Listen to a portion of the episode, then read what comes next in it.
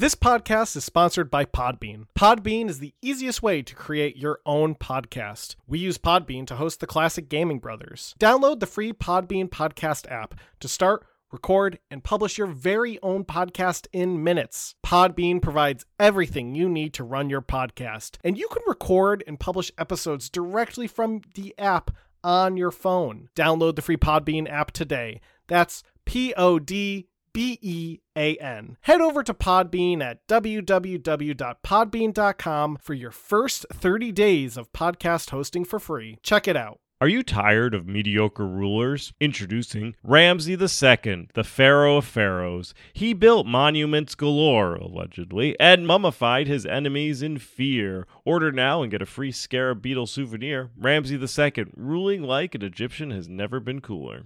Hey, paisanos, it's the Super Mario Brothers Super Show!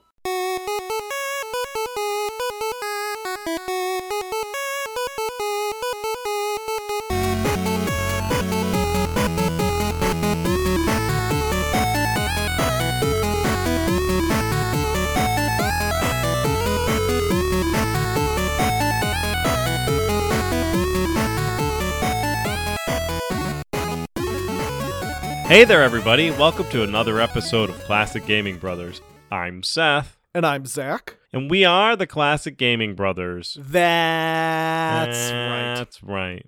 Yes, we are. Always classic, sometimes classy. That's true. Hey, we're going to be at PAX next month. We are going to be at PAX next month. We'll be going to PAX, and if you find us in PAX, uh, we'll give you a prize. A vigorous handshake. no, I'll give them a prize. So if you find us, we'll be wearing our Classic Gaming Brothers merchandise, which will have our faces on it, and we will look kind of like what we look like in our t-shirt. But now Zach has glasses. He's like Clark Kent of the Classic Gaming Brothers. and when I take them off, I'm actually Superman. Or you're Zach from the Classic Gaming Brothers. Anyway, so if you find us, here's the challenge. If you go to PAX and you find us and you approach us and say, I listen to your show and I like it, I will give you a prize from my bag. I don't know what the prize may be. It may be uh, a sticker, it may be a pin, it may be a business card, it may be some junk. We'll think of something, whether it'll be a, a creepy post it note with a Steam key scribbled on it, which is definitely a legitimate way to give Steam keys out, or perhaps uh, um, some junk. Uh, we will give you a prize. But you have to find us at PAX, which is going to be difficult, and you're going to have to approach us and say that you listen to the show. That will also be difficult. Uh, you also cannot be traveling with us. Uh, we will probably, if we remember, we'll do a little pre PAX as we usually do, where we talk about the things that we're excited to see. Mostly when we grab the vendor list, uh, we kind of squint at it and then we kind of think about the games that are going to be available. So we'll talk about that. And then we will probably do a post PAX pod. Zach's going to bring his recorder again because that was a lot of fun and made the episode really easy because we did the work of the episode at the show. Yeah, made it very easy to edit. yeah, because then we just sliced in raw data. We will be working the floor, as it were, meeting with independent devs and possibly seeing friends that we've interacted with before, possibly meet new friends. Yeah, and possibly meet people that we've met before and have forgotten. As they say, we'll make new friends and we'll keep the old. Some are silver and the others are gold. That's right. That's right. Sometimes I have a poor memory, so uh, and I like meeting people, so that works out because then everybody I meet is someone new.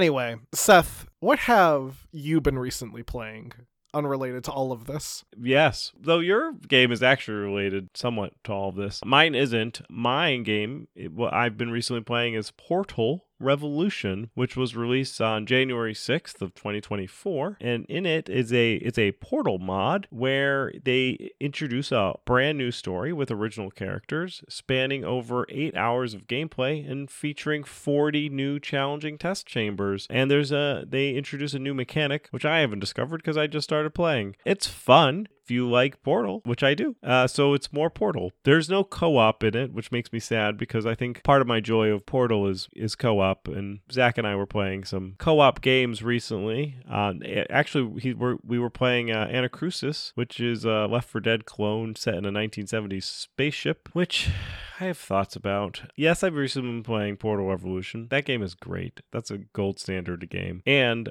I'm pretty sure it's free if you have Portal 2. So if you just want more Portal, just go get Portal Revolution and just boot that up and start playing. It's great. Let's talk about Anacrusis for a little bit right now. So Anacrusis is a Left 4 Dead clone that Zach and I played, but instead of zombies, there's they're aliens, but they're like I don't know, they're like socially awkward aliens. I feel like Oh like yeah, they very much are. This they're like the socially awkward aliens that like somebody pissed off them at one point in time and they're all just bum rushing you. I think the game is fun. I think the issues I have with is the uh the the world's a little empty. I think the ship is just a little too big and is a little too empty. I think if they shrunk the ship down a little bit, maybe brought up the encounters a little bit more, uh the game could be a, a lot more fun. I think it was not challenging until it was too challenging. I think I I don't think that's a good balance. I think very easy until you die is uh is fine but it wasn't I would have preferred like a ramp up. And I also think that we also got sloppy at the end. But anyway, that's my uh, my two recently plays. Zach, what about you? What have you been recently been playing? Seth, recently I've been playing Superliminal with you. Oh yes, I recall. Developed back in 2019 by Pillow Castle Games, Superliminal is a puzzle game that uses uh, forced perspective and optical illusions as its gimmick. The idea being, for example, if your way is blocked by a very large, let's say, chess piece, and you click on it from far away, you can bring it closer to you, and the chess piece is smaller. um, so you do things like that, like really making use of force perspective to get through different areas. Um, like one puzzle is turning a small block into a big block so you can get up to a slightly higher doorway, or turning a small piece of cheese into a ramp so that you can get into a section. There's just different stuff like that. And it is a very interesting puzzle game. It actually reminds me a lot of Portal. Um, which is fitting as Seth was playing Portal, just in the sense that the storyline is you're in this facility and you're going through these tests and you're advised to like follow the nature of the test and if you deviate from the course the game gets mad at you. But it's a very fun game. It's got some fun humor about it. But Seth and I were playing the co-op mode and let me tell you the co-op mode is something entirely different. It did give me a bit of a headache though because Seth decided he was going to keep picking me up which caused my camera to spin in circles. And every time that happened I got a little dizzy. But the co-op mode I feel it was interesting playing levels that were designed for single player with multiple people because obviously those early levels I don't think have incorporated co-op really well into them. At the same time though there are apparently dedicated co-op levels that you can play. Um that there were a few that were added in. So we maybe we can revisit it at another time. And there's also a battle royale mode. There's also a battle royale mode which I'm very curious about and um it is up to 4 players co-op, which sounds like chaos. I can only imagine 4 people trying to play through this game, like trying to get things picked up or just picking each other up and being obnoxious. I, I said that your game is a little bit similar to what we were talking about because the first time I saw Superliminal was at PAX. Yes, and you had talked about Superliminal a while back when you had played through a bunch of demos. I think it was a byway pass. I think it's been a recently played for me. The co-op stuff is all new. The multiplayer stuff is brand new to it. I think Zach and I we were filtering our games that have co-op and multiplayer to figure out what game we were going to play together, and we saw that Superliminal showed up on that, and I said, "What?" And we opened it up, and it in fact said multiplayer new, and we said, "This is going to be great." And guess what? It was. It was kind of like if you had opened your Steam account and it saw like Stanley Parable multiplayer, and you were like, "Hold on, like that would be odd." yeah, But I so I like Stanley Parable, and I think it's a great game, and I like Stanley Parable too. But I feel like Superliminal is more chaotic. it is way more chaotic. Yes, I, it just it has that very similar tone to things like Stanley Parable. And speaking of chaos, that's a good segue into today's episode. Today we're talking about one of those things that we do where we cover a video game adjacent thing. The producer is taking a nap, so we thought this would be an opportune time to dive into a topic that I personally have wanted to talk about and kind of a theme of things I want to talk about. So hopefully we can kind of continue on this and maybe cover a few more similar stories and that is the Super Mario Brothers Super Show television series and affiliated series of Mario themed TV shows from the 1980s. So, going into our memories, I'll start off because I don't have any. I didn't grow up with the Super Mario Brothers Super Show. It aired in 1989 and I was born in 93. It was in syndication around the time I was born, but I wasn't watching anything when I was 0. So, and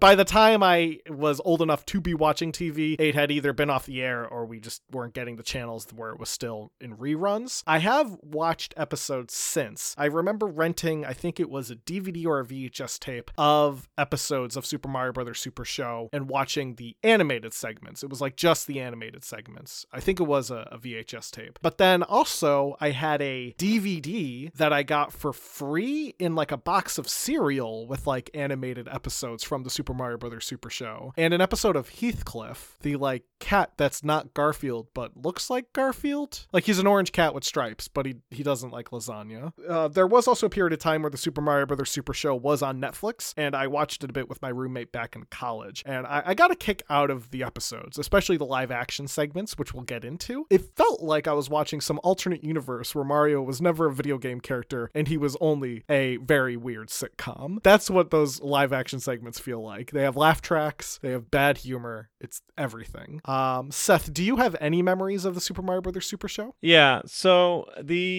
Super Mario Brothers Super Show was in syndication when I was a child. Um, it was not being regularly re-released because it was over, but it, it was available and was playing on certain channels. I recall the intro of it with it being like the Super Mario Brothers Super Show and the memories of the Super Mario Brothers Super Show and the memories of the live action movie kind of blend together in my brain and I really don't know which is from what. Um, I know there's more cartoons in the Super Show, but there's still live action portions. But if you showed me like the Mario Brothers plumbing shop from the Super Show and said that it was from the live action movie, I'd probably believe you.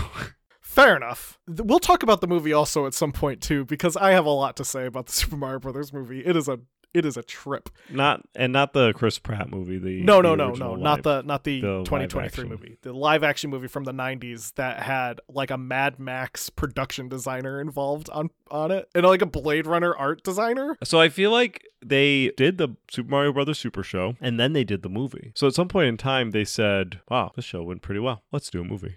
Well, they did three shows and then they did a movie because the movie came out in 93 and they had three shows between that. So, yeah, at some point they were like, this Mario, man, we can keep churning this these out. Let's keep going. But they had different Marios at each one, didn't they? Uh, we'll get into that, but there's two animated shows that came out after the Super Show that had the same voice actor for Mario and Luigi. Uh, Who was also the live action voice actor? Oh no. Only in the Super Show is it Lou Albano and Danny Wells. Um, in the two other shows that came after Super Show, they recast them. They're the only two that get recast too. I'm pretty sure. Wow, so the others get to maintain their characters? Yeah, like the, it's the same voice of Bowser. It's the same voice of uh, Toad. Uh, Peach might have been recast too. I wonder if it was like the people who were expensive got recast. Oh, definitely. They're like, "We're not paying you to do this. We're going to pay someone else less Right. money." to We're going to pay someone who is uh, not a uh, professional wrestler who is a wild man. But then and then he's not the same guy in the live action movie. Not in the movie. No, in the movie it's Bob Hoskins who was a who was a British actor doing a fake uh, Brooklyn accent. What's great is Mario is not only a fake Brooklyn accent. Mario's accent is like a like an Italian stereotype. Yo, yeah, like well, like the Mario the game character is doing like yeah a literal like Italian stereotype. It's an Italian stereotype. And so then what ends up happening with Bob Hoskins is he's a British man pretending to be an American who is very Italian. yes, yeah, very much so. Now, to get into the history of the Super Mario Brothers Super Show, in the 1980s, if you had a licensed property, there was probably a cartoon based on it. Movies like RoboCop, Rambo, Ghostbusters, Toxic Avengers, they all had animated children shows. and like the animated cartoons versus the source material were vastly different. Oh yeah, I mean, well, Toxic Avengers is a gory, violent film with like blood and guts and everything, and Toxic Crusaders is a goofy goofy kids show. and then like Rambo was made into a children's show and like people get blown apart in those movies. There were also, of course, as we know, cartoons made to sell toys. Uh, Teenage Mutant Ninja Turtles was made to sell toys. He-Man, Transformers, and obviously video games got the same treatment. One of the earliest of these shows was Pac-Man, produced by Hanna-Barbera, which ran from 82 to 83. The Pac-Man show was actually a success and helped really lead the way for future shows based on video game and arcade properties. Now, for some time during the 1980s, the CEO of DiC Enterprises, Andrew Hayward, lobbied Nintendo to get the license for Super Mario Bros. DiC had previously dabbled into adapting games to the small screen. In 1984, they did a cartoon based on the arcade game Pole Position that ran for 13 episodes. Despite Pole Position not necessarily being a groundbreaking success that remains in our zeitgeist, Andrew felt the need for Super Mario Bros. as he felt it was an IP worth turning into a children's television series. The plan was for a project called the Super Mario Bros. Power Hour, which would be an animation block consisting of other shows based on Nintendo properties. This was also similar to another show created by Ruby Spears Enterprises called Saturday Supercade, which featured segments based on various arcade games like Frogger and Q*bert. Instead of arcade games, the Super Mario Bros. Power Hour was going to adapt not just Mario Brothers, but also Metroid, Castlevania, The Legend of Zelda, and so on. Of the properties that were proposed, the two that did receive adaptations were The Legend of Zelda and Super Mario Brothers. Despite not having dedicated shows, Metroid and Castlevania would have their characters incorporated into another DiC production, Captain N the Game Master. The show would premiere as the Super Mario Bros. Super Show in September of 1989 in syndication and would star professional wrestler Captain Lou Albano as Mario and Canadian actor Danny Wells as Luigi. They not only voiced the characters, but they also played the characters in live action segments that would go before and after the animated portions of the show. Lou Albano loved the idea of playing Mario. In fact, so much that according to an article about the show from the website The Ringer, producer John Grust recalled Lou offering to legally change his name to Mario. He also shaved his iconic beard live on TV to promote the show. Now, Lou Albano, though, was also a professional wrestler and had quite the personality. As much as shaving his iconic beard is a big deal, especially live on TV, where else would he shave it? Because of his kind of exaggerant personality. Like I if he shaved it privately, then I don't think he would be Lou Albano. like... right, yeah.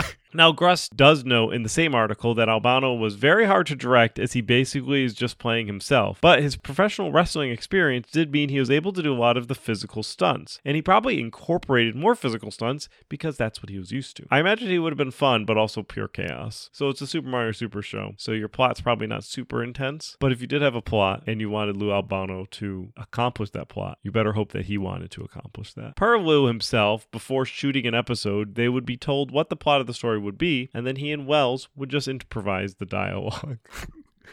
so, like I said, hopefully he wants to accomplish the same goals. Uh, the Super Mario Bros. Super Show has an interesting format. It's structured like a variety show, with an opening being a live action segment featuring Mario and Luigi in their Brooklyn apartment. They often were, were visited by characters like Santa Claus, Dr. Frankenstein, Inspector Gadget, Mikhail Gorbachev, who I really hope actually guest starred. It was a person playing Mikhail Gorbachev, sadly. And occasionally they would meet celebrities like Magic Johnson, Ernie Hudson, Hudson, Sergeant Slaughter, or Elvira. I imagine getting any sort of wrestling personality on a show with Lou Albano was probably pretty easy, as Lou probably just called them up and said, Hey, can you swing by? The live action stories had plots revolving around the celebrity guests. One episode, for example, is about the Mario Brothers helping Cyndi Lauper find Captain Lou Albano. I mean, I know Captain Lou Albano was your hero and role model, but don't worry, I'm sure he'll turn up. Gee, I hope so. He was the nicest guy in the world. Come in. How about you, Cyndi Lauper? Yeah. I've been passing these flyers out all over town. I was supposed to meet Captain Lou Albano for lunch for a picnic, and all I found was these. Oh, rubber bands for his beard. So Mario, being played by Captain Lou Albano lives in a world where Captain Lou Albano is, in fact, missing, bringing the Mario's missing game to a whole new level. I do like that that this could be a this could be a new a different setting for the Mario's missing game where you in fact play as uh, Captain Lou Albano looking for Captain Lou Albano and you're during your quest to find yourself you find museum artifacts. Right, yeah. Now, after the opening live action segment, the show would transition into an animated story featuring Mario and Luigi in an adventure in the Mushroom Kingdom, usually with Peach and Toad tagging along. Yeah, so like I remember as a child that I liked the cartoon part of the show better and did not like the live action show. So if a portion of the show was live action, I didn't particularly like it, and I didn't really know who these people were. Uh, but then the cartoon was fine, and I watched. I liked the cartoon. Let me tell you, that was a very common consensus from what I've heard. Now, after the end of the animated episode, it would cut back to the live action Mario and Luigi, who would be carrying on with whatever was happening with them, and they would resolve the plot in their story. Um, so to clarify, the story in the animated segment had nothing to do with the story in the live action segment, neither in tone or theme. The story in the live action segment was completely separate, and it would just take a little break while you watched like 15 minutes of an animated show. On Fridays, the animated segment would be a Legend of Zelda cartoon. Now, to clarify what I mean by on Fridays, the show ran Monday through Friday from its premiere date of September 4th, 1989, until it ended December 1st, 1989. In total, there were 52 episodes with 104 segments and 13 Legend of Zelda specific episodes that were broken into 26 segments. This means for one season that lasted about three months, there were 65 total episodes of the Super Mario Bros. Super Show.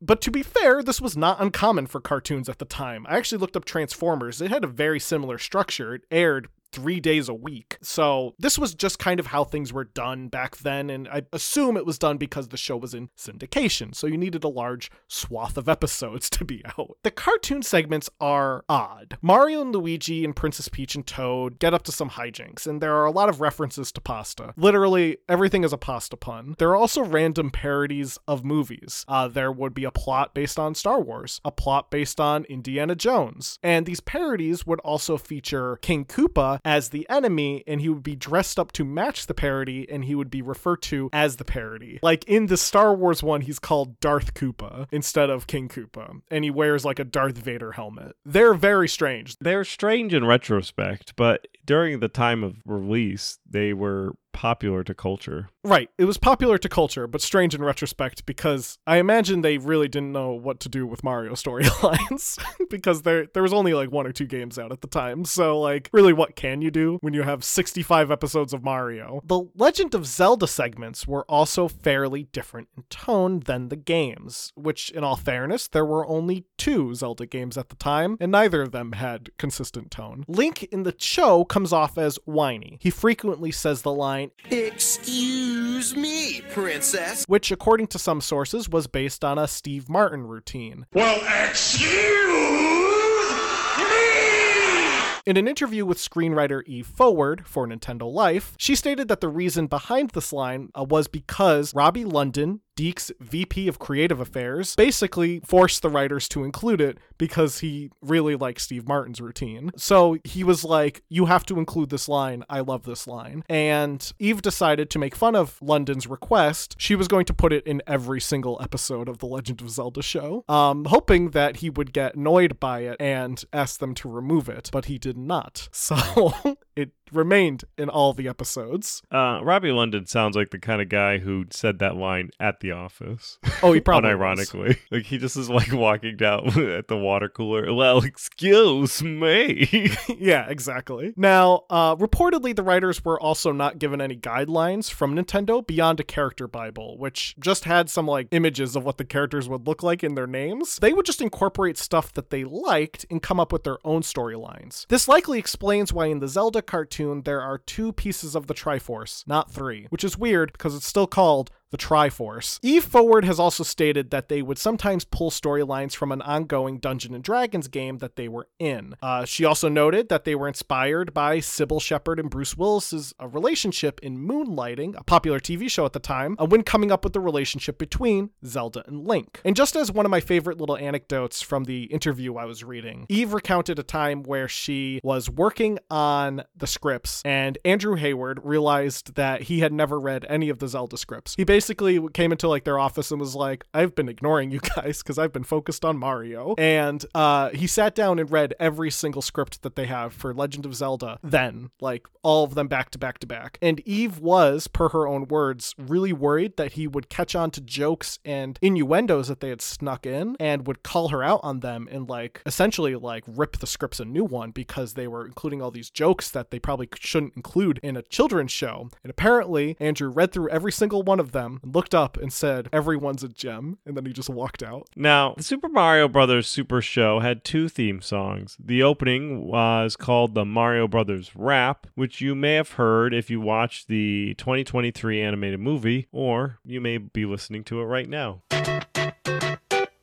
With the Mario Brothers and plumbing's a game. We're not like the others who get all the fame. If your sink is in trouble, you can call us on the double. We're faster than the others, you'll be hooked on the brothers.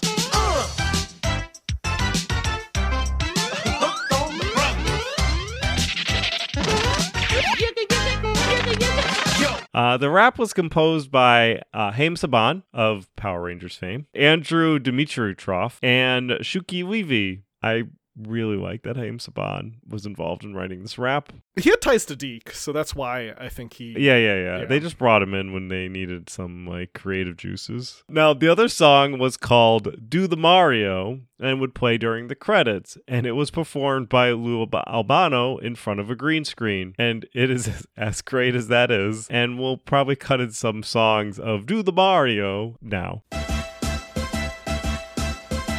Do the Mario, swing from side to side. Come on, it's time to go. Do the Mario, take one step, and then again, let's do the Mario all together now. You got it. Now, during the animated segments, covers of pop songs would play, but these were removed for the DVD release and replaced with instrumental music. One of the songs covered was Working for a Living by Huey Lewis and the News, and had to be removed from later rebroadcasts due to inappropriate language, swear words, reference to illegal drugs, references to sex work, etc. Speaking of illegal things, Lou Albano recorded a series of PSAs in character as Mario for the Family Ch- Channel. They covered topics such as stealing, guns and knives, fingerprinting, and strangers. Uh, since it was for the Family Channel, they were all against these things. yeah, they weren't very pro guns and knives. It was not Lou Albano telling people how to steal. It'd be funny if it was like Albano being like, "Hey kids, Mario here. If you got a pack heat, do it with a gun. Don't do it with a knife." However, Albano also recorded a PSA as Mario for WGBS Philly, where he tells uh, you if you do drugs, you're going to go to hell. I'm Captain Lou Albano talking about drugs. Kids, don't be afraid to say no. Anyone that asks you to use drugs is not your friend. Drugs can and will kill. Remember, don't be afraid to turn to your priest, your rabbi, your minister, your moms, your dads, your teachers, because drugs can kill. And if you do drugs, you go to hell before you die. Please. After the show ended in December of 1989, a follow-up series was created called The Adventures of Super Mario Bros. 3. This show would lose the live-action segments and lose Albano and Wells as they were recast. Now, Walker Boone was cast as Mario and Tony Rosato was cast as Luigi. Uh, this new show was shown alongside Captain N, the Game Master, which is something that our friend of the show, Josh, really likes. yeah, he has a Patreon exclusive podcast where he's been going through episode by episode uh, Of Captain Captain N. N. Yeah, It was in an hour long block called Captain N and the Adventures of Super Mario Bros. 3, which is a mouthful. The structure of this would be one segment of the Mario show and then Captain N, and then it would close out with another Mario segment. When the show would eventually rerun, it would be split from Captain N. As the name implies, the show was influenced by Super Mario Bros. 3, with items and enemies being taken from the game. However, unlike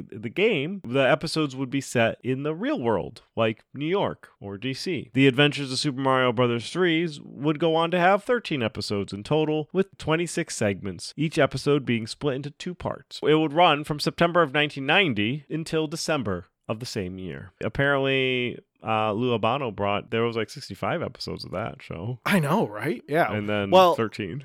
In all fairness, The Adventures of Super Mario Bros. 3 was not created for syndication. It was created exclusively for NBC, so it was probably allotted to a weekly broadcast. Now, from 1990 to 1991, there was a rerun block of the Super Mario Bros. Super Show, which featured new live action segments called Club Mario. This also did not feature Albano Wells. Instead, it had a new set of characters who were portraying teenagers that were just really into Mario. I think the plot was that they were like hacking into the signal of the Super Mario Bros. Super Show, and it would like cut to them in their room, and sometimes their like family members would walk in. Guests would occasionally show up in this show as well, such as DiC CEO Andrew Hayward, who played a fictional version of himself. It was not well received, uh, so future reruns would have the original live action segments added back in. In 1991, a third show based on Mario was aired, Super Mario World. The show would keep the cast from Super Mario Bros. 3, but would change some elements to match the newer Super Mario World game. The show would add, for example, Yoshi to the storylines, with some plots revolving around Yoshi as a character. Now, just as a bit of context, in the previous year, 1990, President George H.W. Bush signed into law the Children's Television Act, which was very important. It did a few things. One, it meant that children's shows had to be reworked to be more educational. Shows couldn't just be slapstick and humor and fart jokes. Another thing that it did was banned host selling. Host selling is when you watch a TV show based on a toy, and between parts of the show, they show ads for that toy. So, for example, you watch the Teenage Mutant Ninja Turtles, and then it goes to commercial break, and you get an ad for the Teenage Mutant Ninja Turtles toy line. That is host selling, and that is illegal thanks to the Children's Television Act. Not that this necessarily affected Mario, as there wasn't really a toy line going with Mario. A, lot of the guidelines that went into effect would change, however, the way the show was written, as the show now had to be more catered toward having some educational value to it. It couldn't just be weird parodies of Star Wars or Indiana Jones, or have Elvira show up for some reason. Yeah, I think that the the Children's Television Act, we've alluded to it a number of times, especially when we talk about how Saturday morning cartoons disappeared. And this is part of the reasons why. Oh, this is definitely the reason. because the Children's Television Act prevented the marketing of toys, and toy companies were paying for the shows. Yeah, exactly. Like the show that preceded it, Super Mario Bros. 3, Super Mario World ran from September until December and consisted of 13 episodes. There would not be a fourth series of a Mario show, as NBC, who carried both Super Mario Bros. 3 and Super Mario World, would pull their Saturday morning cartoon block in 1992. So NBC said, We're not doing Saturday morning cartoons anymore so no more Mario. The same year, 1992, Super Mario World would enter into syndication with Captain N, the Game Master, in a new animation block called Captain N and the Video Game Masters. In 1994, the Family Channel would repackage Super Mario World with the animated segments from the Super Mario Bros. Super Show under the name Super Mario All Stars, a reference to the Super Nintendo title of the same name. Oddly enough, prior to the creation of this package of uh, Super Mario All Stars, the Family Channel was airing reruns of Super Mario Bros. Super Show, but played them at a slower speed, which is odd, but it is noted in references to the reruns. Uh, I don't know if they played the live action segments at a slower speed, but they apparently played the animated segments at a slower speed. I wonder if it was because the episodes in total length were like 23 or 22 minutes long, and they had to like slow down sections to get them to be like a full 30. Yeah, or like a full 28 or whatever they needed to be. but um, that's just the thing that they noted is that when it was rerun on the Family Channel, it was slower. I was just looking up some stuff about the Children's Television Act, and apparently, uh, some of the broadcast networks uh, defined certain shows like the Flintstones and the Jetsons as educational because they had a message. For the Flintstones, that was Yabba dabba doo. also, as soon as that work bell rings, you leave.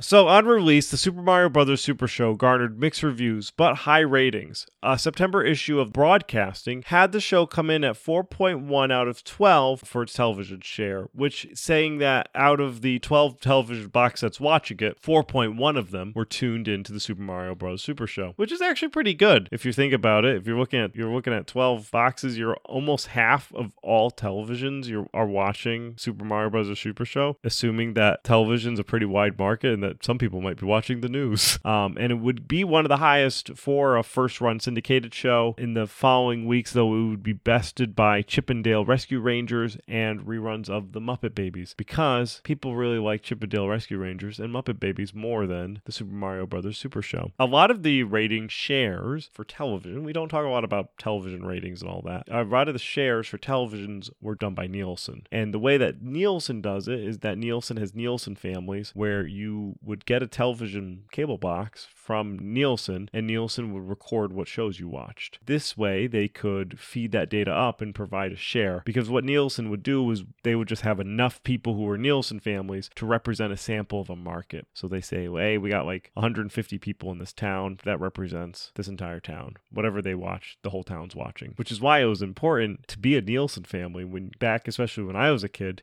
because if you were a Nielsen family, you could dictate what shows literally stayed on. There's like a Family Guy episode about that where they like find a Nielsen box and they like dictate the television.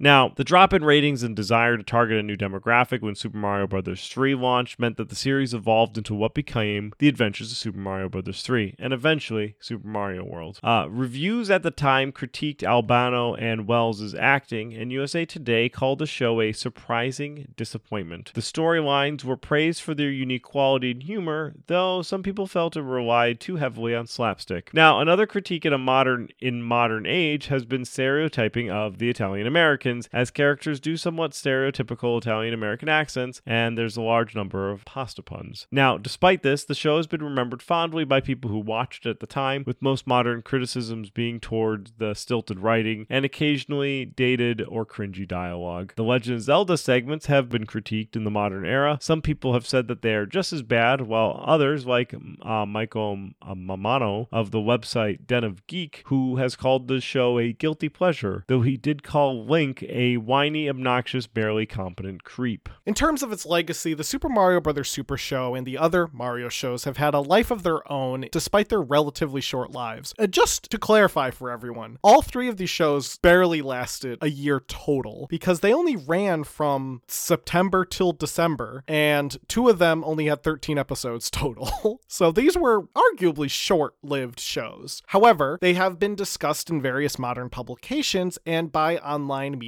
personalities like the Angry Video Game Nerd or the Nostalgia Critic. It's interesting because, as noted, the Super Mario Bros. Super Show really did only air for a couple of months. But because it aired nearly every day of those couple of months in syndication and it was picked up for reruns, it has a memory that has outlived its existence. So, like, what I mean is, you probably, if you remember watching the Super Mario Bros. Super Show, you likely, and I don't want to assume anyone's age or anything like that, but I'm going to guess a majority of people watched it either in syndication on a random channel or in reruns. I, would be interested to see what the actual ratings are for people who watched it in the original run when it was on four days of week in the year of 1989. Now, in later years, animated sequences from all three shows saw a new life as content known as YouTube poops. Man, did I never expect to be talking about YouTube poops in an episode of Classic Gaming Brothers. YouTube poops were a trend in early YouTube. They were basically what are better known as, for lack of a better term, posts. They are goofy, re edited sequences from television shows that use like random visuals and uh, different audio effects. And there's this one thing where they'll like repeat a certain word that someone might say really fast so it becomes so unintelligible or it sounds like buzzing. Oh, yeah, like, or Pingas. It Pingas is from YouTube Poops, from Sonic Adventures of Sonic the Hedgehog. Snoopy Business as usual, I see. One of these sequences was from Super Mario World. It was a scene from an episode where Luigi is taking care of baby Yoshi, and Luigi says to Mario, That's Mama Luigi to you, Mario.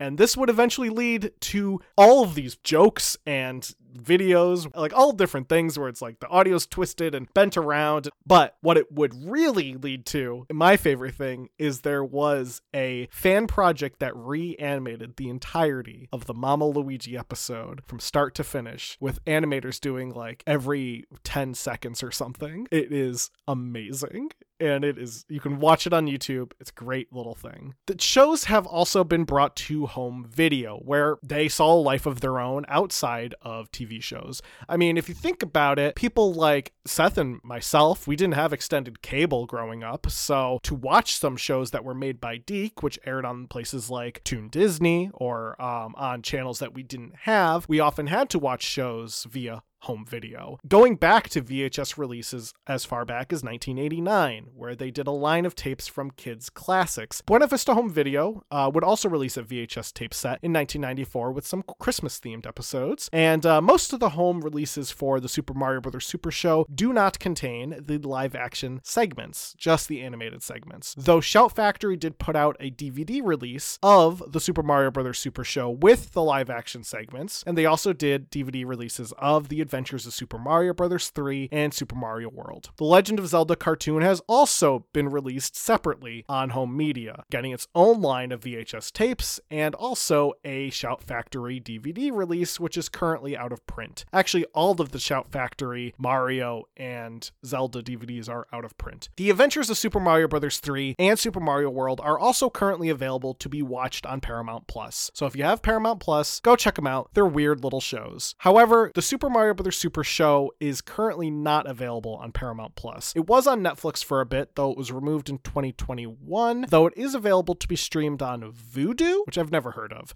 Apparently, you can purchase episodes through Vudu. Just Google Super Mario Brothers Super Show full episode. I'm sure you'll find it. Well, that will do it for our Super Mario Brothers Super Show episode and its sort of spin offs. Um, it was a topic I really wanted to cover, and I'm glad we did. Uh, there are other video game television shows adaptations that I would also love to cover. Uh, maybe we could have Josh back on to cover a bit of Captain N, the Game Master. I'm sure he would love to do that. But also, we still got to talk about the Sonic cartoons. There are three Sonic cartoons that all aired around the same time, and they all have the same guy as the Sonic voice actor, Jaleel White, who played Urkel. Anyway, we're now going to get into our retro rewind. Seth had me play the game. I can't believe Seth had me play this game. Catfight, the ultimate female fighting game for Windows. Originally released in 1996, developed by Phantom Card, it is a Mortal Kombat clone featuring a full woman cast who have been uh, digitized, that's uh, like actors digitized into sprites. The game's aesthetic is pretty much Mortal Kombat, down to the blood and fatalities, though I couldn't figure out how to do fatalities. The fighting itself was okay, but the game had a very sexist vibe about it that I was getting. I mean, the fact that it's called Catfight and it's women fighting is like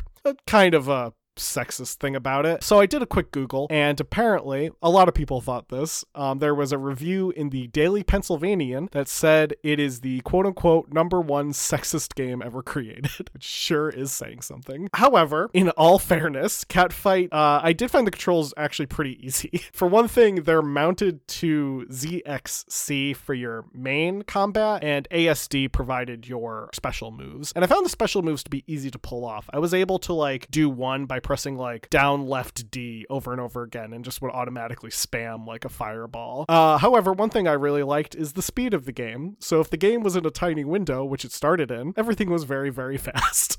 in fact, it was so fast, it was unplayable. However, if I increased the size of the window, it would slow down incrementally. So I could like full screen it and it would be mostly normal speed. I don't know if this is just the way like Launchbox was emulating it, but I thought it was hilarious. Does it hold up? Absolutely not. Next week, Seth, you can play Sonic 3D Blast for the Sega Genesis. Great. Now, Zach had me play a wonderful game. Zach had me play Mega Man, but not for the NES, which would have been preferable. No, he had me play Mega Man for MS DOS, also known as Mega Man 1999 for MS DOS. It was developed by Steven Rosner, who used to work at Capcom, and I probably know why he doesn't anymore, uh, and was published by Hi Tech Expressions. It was the first Mega Man to be released for home computers, and it is bad. In fact, many reviewers at the time cited it as one of the worst ever PC games. Uh, it takes place after the original 1987 Mega Man game and two weeks before Mega Man 2. But you won't know this because for some reason you start the game at some weird blue racetrack where you're assaulted by weird blue dogs and you can only shoot slow moving bubbles. And when I say that you're at a blue racetrack, I mean the entire sky is this cyan color blue and your character is also a cyan color blue. And the dogs that are attacking you are also cyan color blue. Okay, to be fair, you were playing the game in CGA mode,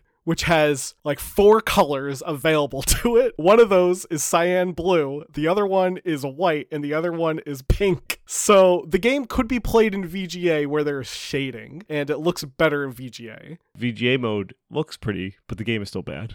Um, you shoot these small little bubbles, and then you get assaulted by dogs, and it's just comically hard, is what I would say. And I'm bad at games, and no, this is just not me being bad at games. It is comically hard. And the game is also silent, no matter what your settings are. So you get to play this game in all the silence, except for the the blooping of your gun. I don't think this Mega Man game holds up. There's other Mega Man games that are better. I would recommend you play them. If you don't believe me, uh, you can check it out on yourself. Good luck. Um, next week, uh, Zach, you can play The Adventures of Down Under Dan. I will. If you have memories of watching the Super Mario Brothers Super Show, maybe on a, you know, nice morning, maybe or afternoon, and you were watching it, maybe a VHS tape, a copy of it, or you're watching a rerun on a Saturday morning, let us know. Send an email to classicgamingbrothers at gmail.com. You can also listen to us wherever podcasts can be found, be it Podbean or iTunes. You can follow us on Facebook, Classic Gaming Brothers, Instagram, Classic Gaming Brothers, X, CG Brothers Pod, Blue Sky CG Brothers Pod, and we're on Threads, Classic Gaming Brothers. You can check out our website, www.classicgamingbrothers.com, and be up to date with all the latest Classic Gaming Brothers news. We hope to see you at PAX. And with that, is there anything I am forgetting? Don't play games like my brother.